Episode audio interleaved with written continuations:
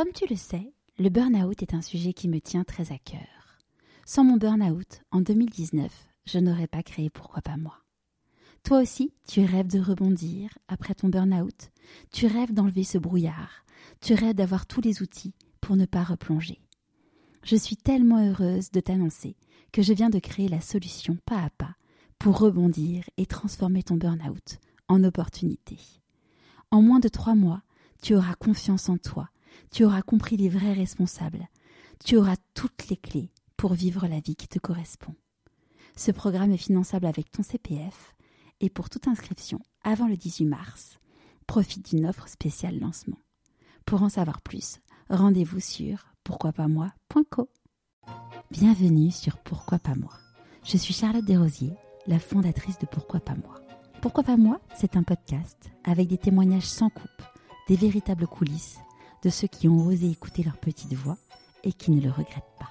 C'est un bilan de compétences, nouvelle génération, trouver ma mission de vie et écouter ma petite voix, finançable à 100% avec votre CPF.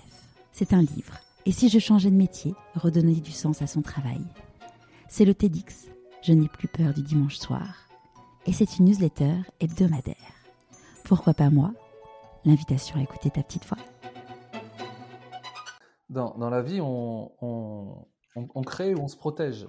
Hein, on ne peut pas faire les deux en même temps. Et, euh, finalement, euh, on a soit cette capacité à, réagir ou à répondre.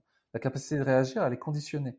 C'est-à-dire qu'on a appris depuis tout petit comment il fallait réagir, parce qu'il faut réagir très vite, comment il fallait réagir aux situations. Et le but, c'est d'apprendre à répondre en ayant le choix. Hein, c'est-à-dire qu'à des moments, qu'est-ce qui sera le plus adapté? Est-ce que c'est combattre? Est-ce que c'est fuir? Est-ce que c'est se cacher? Est-ce que c'est euh, être en sécurité, être présent? Juste là. Et ensuite, de pouvoir avoir le choix parce que je suis à l'aise. Moi, en tant qu'ancien timide, bah, j'étais à l'aise pour me cacher. Hein, et euh, il y en a d'autres qui sont à l'aise pour se battre. Il y en a d'autres qui sont à l'aise pour fuir. Fuir, c'est euh, faire plaisir aux gens, euh, avoir toujours le sourire alors que ça va pas, voilà, de pas être confronté aux problèmes, éviter les conflits. Hein, et, et, après, on a ce, ce qu'on appelle ce réflexe vagal. Mmh. C'est comme s'il y avait une, une situation qui se présente et on cherche avec notre arme préférée à y, réagir. Mais des fois, c'est un rond et nous, on a un carré et ça rentre pas. Et donc, faut savoir utiliser le rond pour que ça rentre et donc savoir se battre quand il le faut. Moi, j'ai appris, par exemple, alors j'ai fait 15 ans de rugby, donc ça m'a appris aussi à utiliser cet état-là.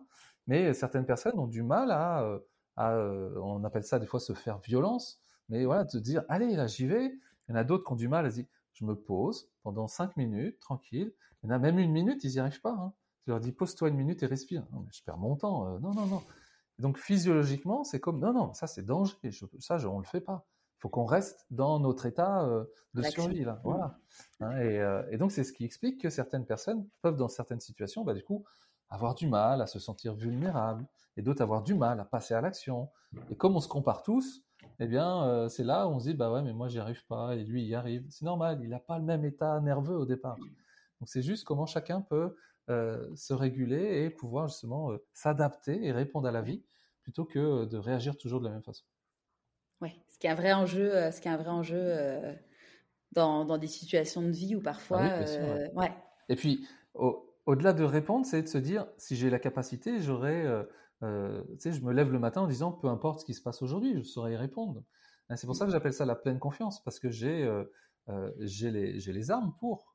Hein, alors que si j'en ai qu'une, eh bien, il y a plein de choses, il faut que j'évite. Donc déjà, je me lève le matin en disant, j'espère que ça, ça va pas se passer. Tout ça inconsciemment. Hein. Ah, il y a une réunion, il va falloir que je me présente. Ben, si, euh, si je sais activer euh, cet état-là, cet état de confiance, eh bien, c'est pas un problème pour moi. Alors que peut-être que euh, ça fait 24 heures que ça l'est, ce problème, parce que je sais que ça va arriver.